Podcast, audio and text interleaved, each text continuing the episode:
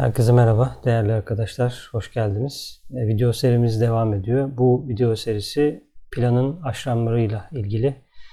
Planın nasıl gerçekleşeceği ya da her bir aşrama o planda neler düşüyor bunu anlamaya gayret ediyoruz. Çünkü dünya planının arkasında, hayatın içinde bu planlar kendilerini gösteriyor. Ancak biz onları fark etmediğimizde sanki bir hayat ve tek düze akan bir şeymiş gibi görüyoruz ama o hayatı oluşturan şeylerin arkasında yedili bir sistem var. Bu video serisi de zaten bunu anlamaya gayret ediyor. 5. aşramdayız. 5. aşram genel olarak akılla ilgili bir aşram. Kullandığım görsel Nicholas Roerich'in görseli. Nicholas Roerich Orta Asya gezisinde eşiyle ve oğullarıyla birlikte yaptığı gezide birçok karşılaşma yaşıyor. Bunların bir kısmı Agni Yoga'da, bir kısmı kendi not defterlerinde yazıyor.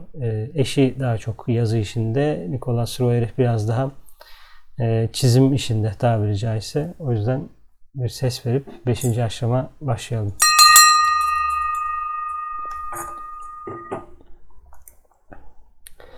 Evet, 5. aşram şunlarla çalışır: sezginin gelişimi, psişik araştırmanın teşvik edilmesi ve yüksek dereceden psişiklerin gelişmesi. Akılla ilgili bir rey, rengi turuncu, altın sarısı da olabiliyor. Aklın gelişmesiyle ilgili bir rey. Eğer akılda belli bir seviyeye geliştiğinde ya da bir konu üzerine çok fazla düşünmeye başladığınızda baş bölgesinin etrafında da o sarı enerjileri görmek mümkün olabiliyor. Yani gelişmiş bir akıllı görebilmek oluyor ama burada bencil bir merak da söz konusu olabilir ya da tamamen aydınlanmış diyemeyiz. Ancak akılla ilgili bir alan. Bu 5 olması bize 5 sayısı ve bu renkle ilgili bir şey gördüğümüzde bunun zeka ve zeka fakültesinin gelişmesiyle ilgili olduğunu anlamamız gerekiyor.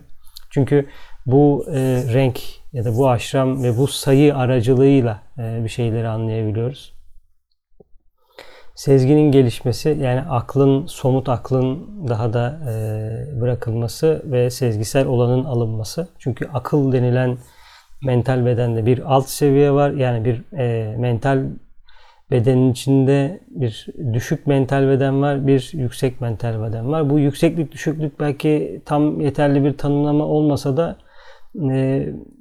uyanmış akıl da denilebilir buna. Çünkü arada bir uçurum var. Sezgisel olanı ya da ruhun, egonun ikamet ettiği yerden izlenimleri alamıyoruz. O yüzden bir alt üst diye tanımlama gerekiyor. Çünkü mental beden dediğimizde yani düşünen, konuşan normal bir insanın da mental bedeni olduğu için ancak tamamen kendi ruhundan izlenimler alamadığı da söz konusuysa bir ayrım yapmak gerekiyor. Dolayısıyla birisine daha yüksek akıl, birisine daha düşük akıl denilebiliyor. Buradaki düşüklük, alçaklık tamamen kişilik araçlarına ne kadar kontrol ettiğimiz ya da ne kadar düşüncelerimizin ne kadar kişiliksel nedenlerle kaynaklandığı önemli. Kişilik araçlarımızdan kaynaklandığı önemli. Kişilik aracı dediğim sizin düşünceleriniz, sizin hayatınız, kendi planlarınız, kişisel konular, bencillikle ilgili konular. Çünkü siz bencil olmaya devam ettiğinizde ruh bencil olmadığı için aynı yerde bulunamıyorsunuz. Dolayısıyla aranızda bir fark oluyor. Bu farkı tanımlamak için yani yüksek, alçak gibi bir tanımlama olabilir. Yoksa her yerde her şey zaten iç içe geçmiş durumda.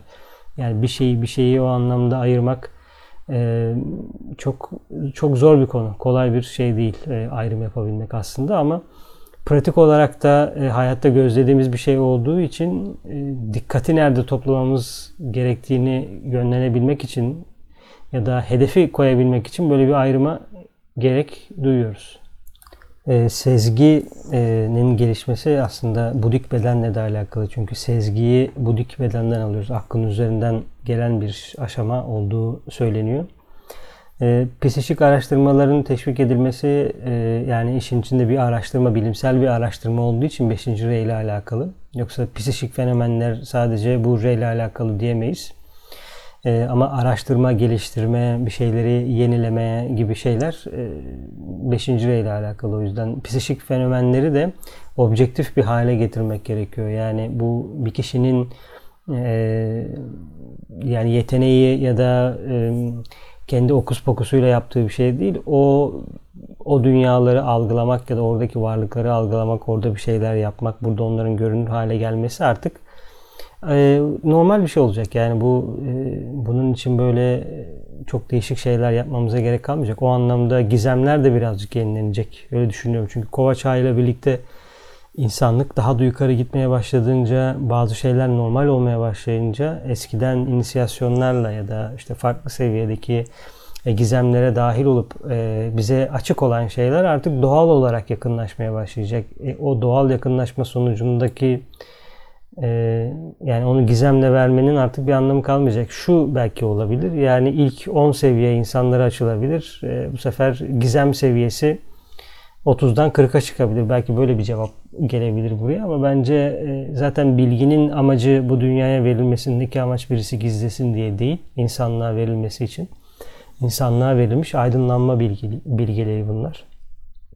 Bir grubun, bir topluluğun kendi içinde porsiyonlaştırıp, etiketleyip, tanımlayıp, fixleyip, sabitleyip, onu da dünyasal olarak farklı şeylerle koyup bir gelişim yolculuğunda sana şunları veriyorum demek belki o kurumun kendi şeyi olabilir. Ancak bizim takip ettiğimiz ya da bu bilgeliğin de bize verildiği yer, yani hiyerarşi daha doğrusu, kısaca söylemek gerekirse bilgeliği böyle vermiyor. Dünya insanlığını açıyor. Çünkü sorun dünya insanlığının sorunu.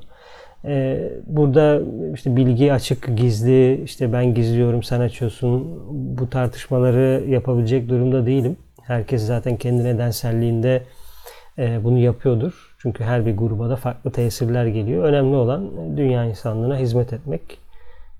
Kendi karmanız, kendi planınız nasıl size bilgiyi vermeniz gerektiğini söylüyorsa öyle ilerliyor. Zaten öyle ilerliyorlar, ama masterlar, mahatmalar, zaten soldaki listede de görüyoruz. Bu varlıkların, bu üstadların kitapları, tesirleri, yorumları artık çok açık. Yani 1990'dan beri işte birçok resimler var. İşte Geoffrey Hudson'ın yakınlaştırıcı kitapları var. Yani artık bir gizem unsuru olmaktan değil, aramızdaki ilişkiyi nasıl kuracağız, oraya doğru gidiyor bence konu. Ve psikik araştırmaların önemi burada çok. Çünkü bir şeyler ne kadar objektifleşirse onun arkasındaki duygular da o kadar kalkacak. Yani biz objektif bilemediğimiz için ya da objektifleştiremediğimiz için bazı şeyleri, konu subjektif hale geliyor. O zaman da yorumlar geliyor, duygular geliyor. İşte bana kendini adarsan sana şunu veririm oluyor, ya da bir adanmışlıkla bazı şeyler ilerlenmeye çalışılıyor. Yani bu dönemde bu adanmışlığın, böyle bir adanmışlığın yeri var mı? Çok emin değilim. Amaç gizemse, amaç insanlığa hizmet etmekse, amaç bilgilenmekse, adanmak bu anlamda bizi karanlıkla yakınlaştırabilecek bir şey. Çünkü yanlışa gidebilecek bir alan. O yüzden psikik araştırmalar önemli. Yani her ne kadar bilim şu an farklı şeyleri araştırıyor gibi olsa da bu araştırmalar bizi bir yere doğru getirecek. Yüksek dereceden psişiklerin gelişmesi, psişik özelliklerin gelişmesi, bunlara genel olarak SIDI deniliyor, SIDI'ler. İnsan fakültesinin bir yeteneği bu. Yani insanın yeteneklerinin içinde olan şeyler SIDI'ler. SIDI'ler geliştirilebilir. Yani belli bir seviyede de SIDI'ye sahip olmak bir illüzyon yaratıyor bir yerde. Çünkü belli bir SIDI olduğunda ya da belli bir psişik hassasiyet olduğunda, o hassasiyeti de bir gerçek gibi algılayıp, tek gerçek o gibi görüp, dünyaya o şekilde ışıklar yollamak da bir yerde yargı üretmek ve bağnazlık gibi. Çünkü yani senin algıladığın şeyin tırnak içinde daha doğru olması ya da ötekisi bağnaz, hiçbir şey algılamıyor. O doğru diyor. Sen bir şey algılıyorsun, bu doğru diyorsun. Yani aslında bakıldığında bir fark yok arada yani. O anlamda melekleri görsen ya da üstadlarla konuşsan ne olacak? Önemli olan bunu bir illüzyona ya da bunu, olayın kendisi bu değil. Yani bu dışsal bir olay, bu bir sonuç. Yani lambanın yanması gibi. Ama lambanın yanması kendi başına hedef olamaz. Hedef sistem üzerinden elektrik akması. Bizim işimiz, dikkatimiz elektrik tesisatıyla. Elektrik tesisatını anlamak için planı anlamamız gerekiyor. Çünkü kabloların nereden geçtiğini keşfetmek çok zor bir konu. Çünkü duvarın içinde gömülü. İşte bu tarz şablonlarla, soldaki gibi ve üstadların bize verdiği kıymetli anlayışlarla bunu keşfetmeye çalışıyoruz. Devre üzerinden de elektrik akınca sen bazı şeyleri algılamaya başlıyorsun. Daha önce görünmez olan şeyler görünür oluyor. Hislerin gelişiyor. Doğa seninle konuşmaya başlıyor. İnsanlar seninle konuşmaya başlıyor. Ama bu yani bu kendi başına bir şey olamaz, insan varlığı için bir hedef olamaz. Onu demek istiyorum. Ya da insanlar seninle konuşuyor ya da etrafında görünmeyen şeyleri az buçuk görmeye başlıyorsun diye bir şey de o zaman ayrı bir illüzyona gelirsin. Yani görmenin ne anlamı var o zaman? Yani görmekle görmemenin arasındaki fark ne? Yani eğer sen zaten yargı çıkartıyorsan, görmeyen de ya da tırnak içinde daha cahil olan da bunu yapıyor. O yüzden bu gelişebiliyor. Geliştiğinde de zaten dünya insanlığına hizmet için kullanıyorsun. Çünkü başka ne yapacaksın ki? Yani bir şeyi görmen, yani konu görmek değil tabii ki. Yani psikometrisi var, duymak var, işiti var, yaratmak, birçok şey var. Bu arada belki de böyle bir şey de yapabiliriz ama halka açık, yani YouTube'da açık olur mu emin değilim. Psikik özelliklerin, astraldeki, mentaldeki özellikleri üzerine konuşmak ama geliyor. Yani insanlar bunu araştırmaya başlıyor. Zaten 1900'lerin başında bu araştırmalar çok fazlaydı.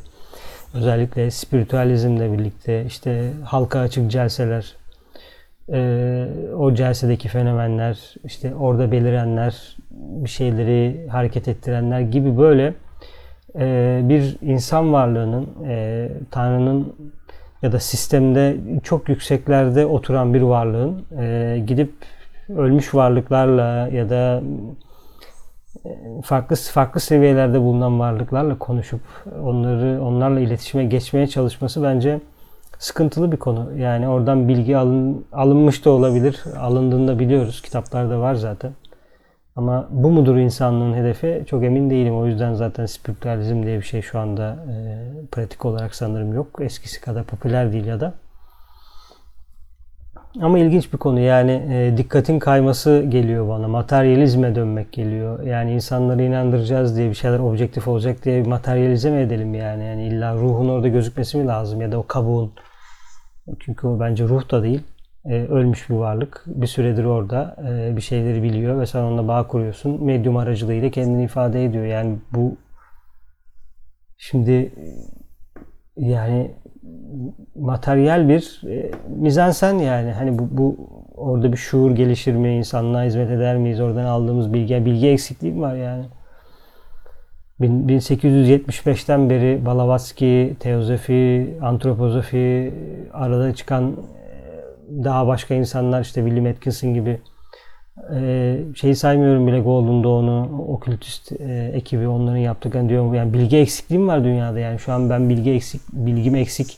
Bazı şeyler gizemli olabilir, bilmediğimiz şeyler olabilir ama bu hep olacak bir şey yani, bilgi eksikliği. O yüzden hani yani şimdi gidip Madam'ın yazdığı kitapları okusak sindirilmesi çok kolay şeyler değil. Yüksek bilgiler var içinde yani.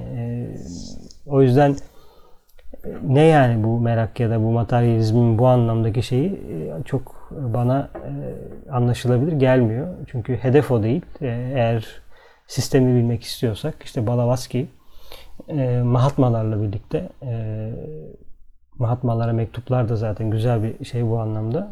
Bilgiyi veriyor zaten ondan sonrakilerde. Eğer teozofik, daha yaklaşımsal, daha pratik, daha maddeci bir şeyler istiyorsanız Golden Dawn ve sonrasındakiler zaten bunu pratik hale getiriyor. Maddeye indirmiş hale geliyor. Yani batı anlamında söylüyorum. O yüzden burada öğrenci bence bu ayrımı yapabilmesi gerekiyor. Yani bir şeyler maddede mi tutuluyor? Maddenin kendisi aracılığıyla mı? Yani maddeyi kullanmayalım, maddeyi anlamsızlaştıralım, basitleştirelim anlamında söylemiyorum ama ruh gibi Ya da insan varlığının bütün dikkati madde üzerinde, tezahürlerinde olabilir mi yani? Yani gelsen olur, gelmesen olur yani celsede ya da başka şey. Bir fikir verilebilir ama bu meditasyonla da alınabilir.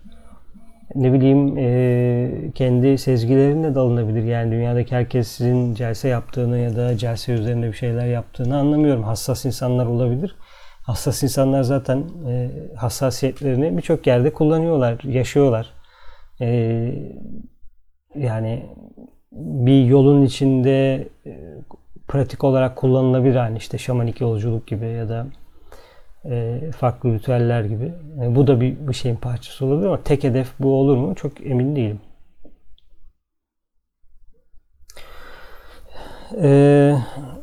Hiyerarşinin Dışsallaşması kitabında Amerika'daki Master'dan da bahsediyordu Master DK ama ismini gizli tutuyoruz diyordu. Şimdi burada da 5. ışındaki Hilarion Usta Amerikalıların sezgisi algısını harekete geçirir demesi. Externalization of Hierarchy, bu EOH dediği kitapların baş harfinin kısaltmasını yazdım buraya. Ülkelerin bir ruh reyleri var, bir de kişilik reyleri var. Dolayısıyla ülkelerin de bir planda tamamladığı bir şeyler var. Dolayısıyla Amerika'nın şu anda tam olarak hangi ruh reyinde, hangi kişilik reyinde olduğunu bilmiyorum. Ama orada oluşan şeyin, çünkü dünyanın birçok yerinden insanlar geliyor ve başka türlü bir karmayla karşılaşıyorlar orada. O yüzden ülkelerin enerjilerini anlamak da bizler için iyi ama o seviyedeki bir anlayış geliştirmek için altyapıyı iyi tutmamız gerekiyor. 5. işin üstadı Hilarion, aşramını dışsallaştıracak spiritüalist harekette budik enerjinin odak noktası olarak harekete geçecektir. Evet, yani burada aslında aşramların ve üstadların nasıl çalıştığını anlamak bizler için çok önemli. Çünkü yani bu adamlar nerede, ne iş yapıyorlar? Yani sadece üstadlarla, inisiyelerle ya da öğrencilerle çalışmıyorlar. Normal dünyadaki her türlü insanla tesir yollamak, tesir almak, düşünce formları üretmekle ilgili çalışıyorlar. Şimdi düşünce formları üretmek dediğimizde bunu çok anlayamıyoruz ama kültürel olarak bizim üzerimize yapışmış düşünce formları var. Mesela düşünün kapitalist bir düzendeyiz ve bu düzenin devam etmesini isteyen insanlar var. Bu düzenin devam etmemesini düşünen insanlar var. Bu iki grup da düşünce formu üretiyor. Şimdi bizim normal bir insanın kabullerinden bahsediyorum. Ben bir ay çalışıyorum, karşılığında para kazanmalıyım. Daha iyi kazanmalıyım. Para kazandıktan sonra o parayla bir şeyler almalıyım. Tırnak içinde benim param. Çünkü bir ay deli gibi çalıştım. Bunun bir karşılığı olmalı ve parasal bir şey olmalı. Ben bunu hak ettim. Bu düşünceler nereden geliyor? Yani birileri bu düşünceleri taşıyıp, yaşayıp bu düşünceleri yayıyor olabilir. Çünkü daha öncesinde ya da insanlarda bu kadar bazı şeyler gelişmemişken, bu duygular gelişmemişken üretilen bu düşünce formlarının bizim üzerimizdeki kalıcı etkisi belki de bu düşünceyi oluşturan ya da onların cezbettiği düşünceyi dünyaya yayan insanlar tarafından olmuş olabilir. Bunu kendiniz üzerinizde fark ettiğinizde bir değişik oluyorsunuz yani. Nereden geldi bu düşünce sana? Niye ben parayla ilgili böyle bir şey düşünüyorum ki? Yani yok, ben para için çalışmıyorum ama bunu söylemen için para için çalıştığını fark etmen gerekiyor önce. Yani bir ruh varlığı, kutsal bir varlık, bazı problemlerimiz olabilir ama ilerliyoruz. Ve para denilen bitki krallığından elde edilen bir şey için çalışıyor. Yani bu ne demek şimdi? Bizi nerede tutuyorlar yani? Hani algımızın ürettikleri algının bizdeki karşılığına bak, kabul ettiğimiz kısma bak. Şimdi bununla ilgili belki birçok şey var, düşünce var böyle. İşte bu işin biraz daha okült boyutu. O yüzden üstadların yapmaya çalıştığı şey mesela spiritüalist harekette budik enerjinin odak noktası haline getirmek istiyor. Şimdi spiritüalist hareketler ya da manevi hareketler, ilahi hareketler nereye odaklanıyor? Budik plana mı odaklanıyorlar? astrale mi odaklanıyorlar, mentale mi odaklanıyorlar? Şimdi bu krizi, bu problemi bir üstad bununla ilgili çalışıyor. Aynı bir komisyon gibi. İşte çevre araştırma komisyonu gibi. Yani evet, şu an bitkilere zehir atılıyor. Bitki krallığını zehirliyoruz. Oradaki güzelim kızları, varlıkları mahvediyoruz. Bu benim için bir dert diyor bir komisyon Avrupa Birliği'nde ya da bakanlıklarda, ki diyor onunla ilgili çalışmalar yapıyor. Sürekli çiftçilerle konuşuyor, onu yapıyor, bunu yapıyor, video çekiyor, insanlarla bir araya geliyor. İşte aynısını masterlar yapıyor. Düşünce üretiyorlar, meditasyon yapıyorlar, aşramlarında çalışıyorlar. O düşünceyi, o re enerjilerini öyle bir taşıyorlar ki artık ya, turuncunun kendisi oluyorlar. Ve kim bunlarla ilgili bir şey yaptığında başlıyorlar onlarla ilgili düşünceler üretmeye, fikirler üretmeye, insanlar eğitmeye, belki bazılarını kendilerini gösteriyorlar. Mesela ileri spiritüel hareketlerdeki mesela Master Moria'yı biliyoruz. Master Moria bütün ezoterik grupların başındaki kişi. İnsanlar Master Moria diye bilmiyor olabilirler ama o grubun başındaki kişiler o üstattan izlenim alıyor olabilir. Rüyasına giriyor olabilir. Meditasyonlarında tohumluyor olabilir. Başka karşılaşmalar yarattırıyor olabilir. Yani o yüzden bu etkileşim, yani düşünce bana ait değil. Ortada benim diye bir şeyim yok. Yani bazı şeyler var benim üzerime yapışmış, farkında değilim.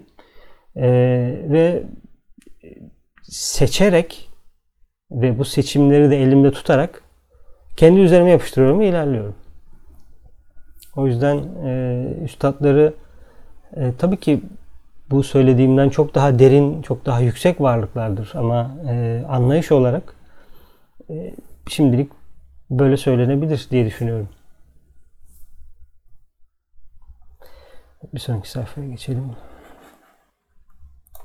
Evet. Usta Hilarion aşramının bilimsel keşifleri ve bunların uygulanmasını denetler. Evet, bilimsel keşifler, bilimin ilerlemesi 5. Re'nin direkt etkisi altında. Yeni dönemde daha fazla inisiyenin 5. Re'de doğacağı biliniyor. Çünkü inisiyeler buraya geldiğinde bilimde yenicil şeyler görmeye başlayacağız. Daha spiritüel şeylere kayacak, yaklaşımlara kayacak. O yüzden yeni dönemde bilimin ilerlemesini öngörüyoruz. Yani üstadlar en azından kitaplarında ve paylaşımlarında öyle söylüyorlar.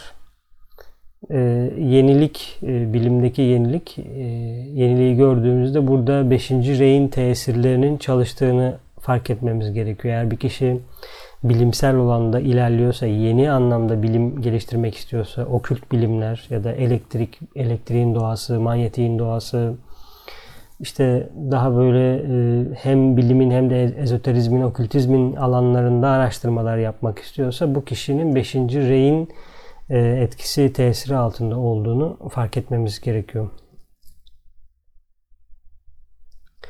Evet, parapsikoloji alanının gelişiminin arkasındadır. Bu aşram, görünmeyen dünyaların bilimsel olarak tanınmasını teşvik eder.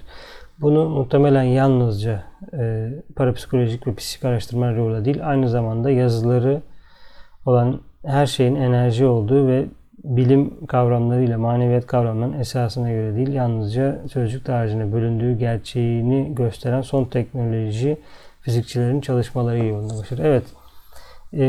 Yani son dönem fizikçilerinin ya da yeni dönem fizikçilerde bunu bazılarında görüyoruz.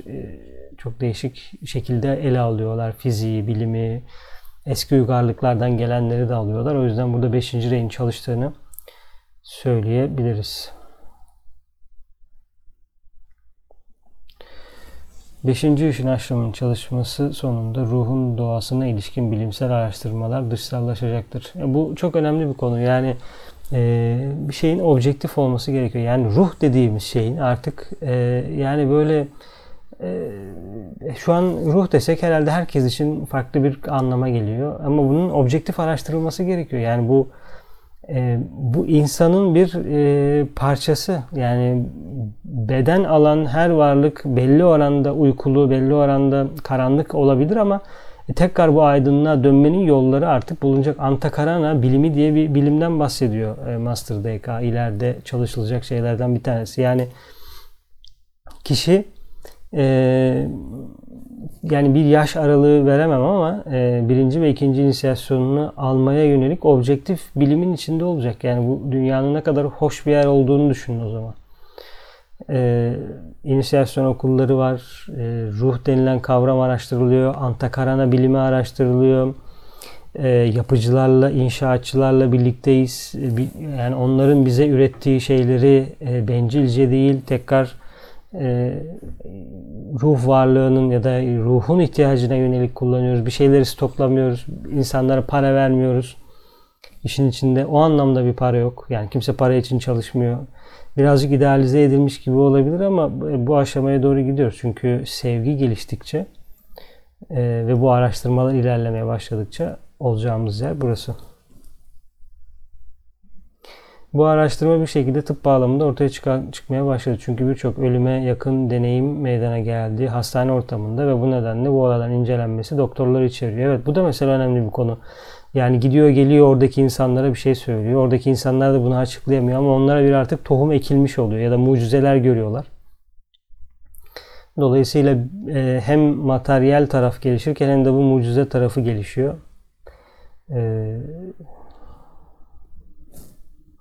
Evet, o yüzden ve psikiyatristler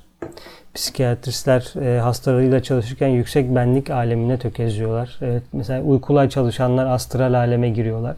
Yani bir şekilde insanın süptil bedenlerine dokunmak zorunda kalıyorsun. Çünkü insanı konuşacağın vakit bu süptil bedenleri atamazsın. Yani uykuyu anlayacağın vakit astral yok diyemezsin. Ben sadece senin fiziksel dalgalarına bakıyorum. Bir fikir verebilir ancak olayın kökü o değil. Yani orada anlayacağımız şey sınırlı olacaktır bence.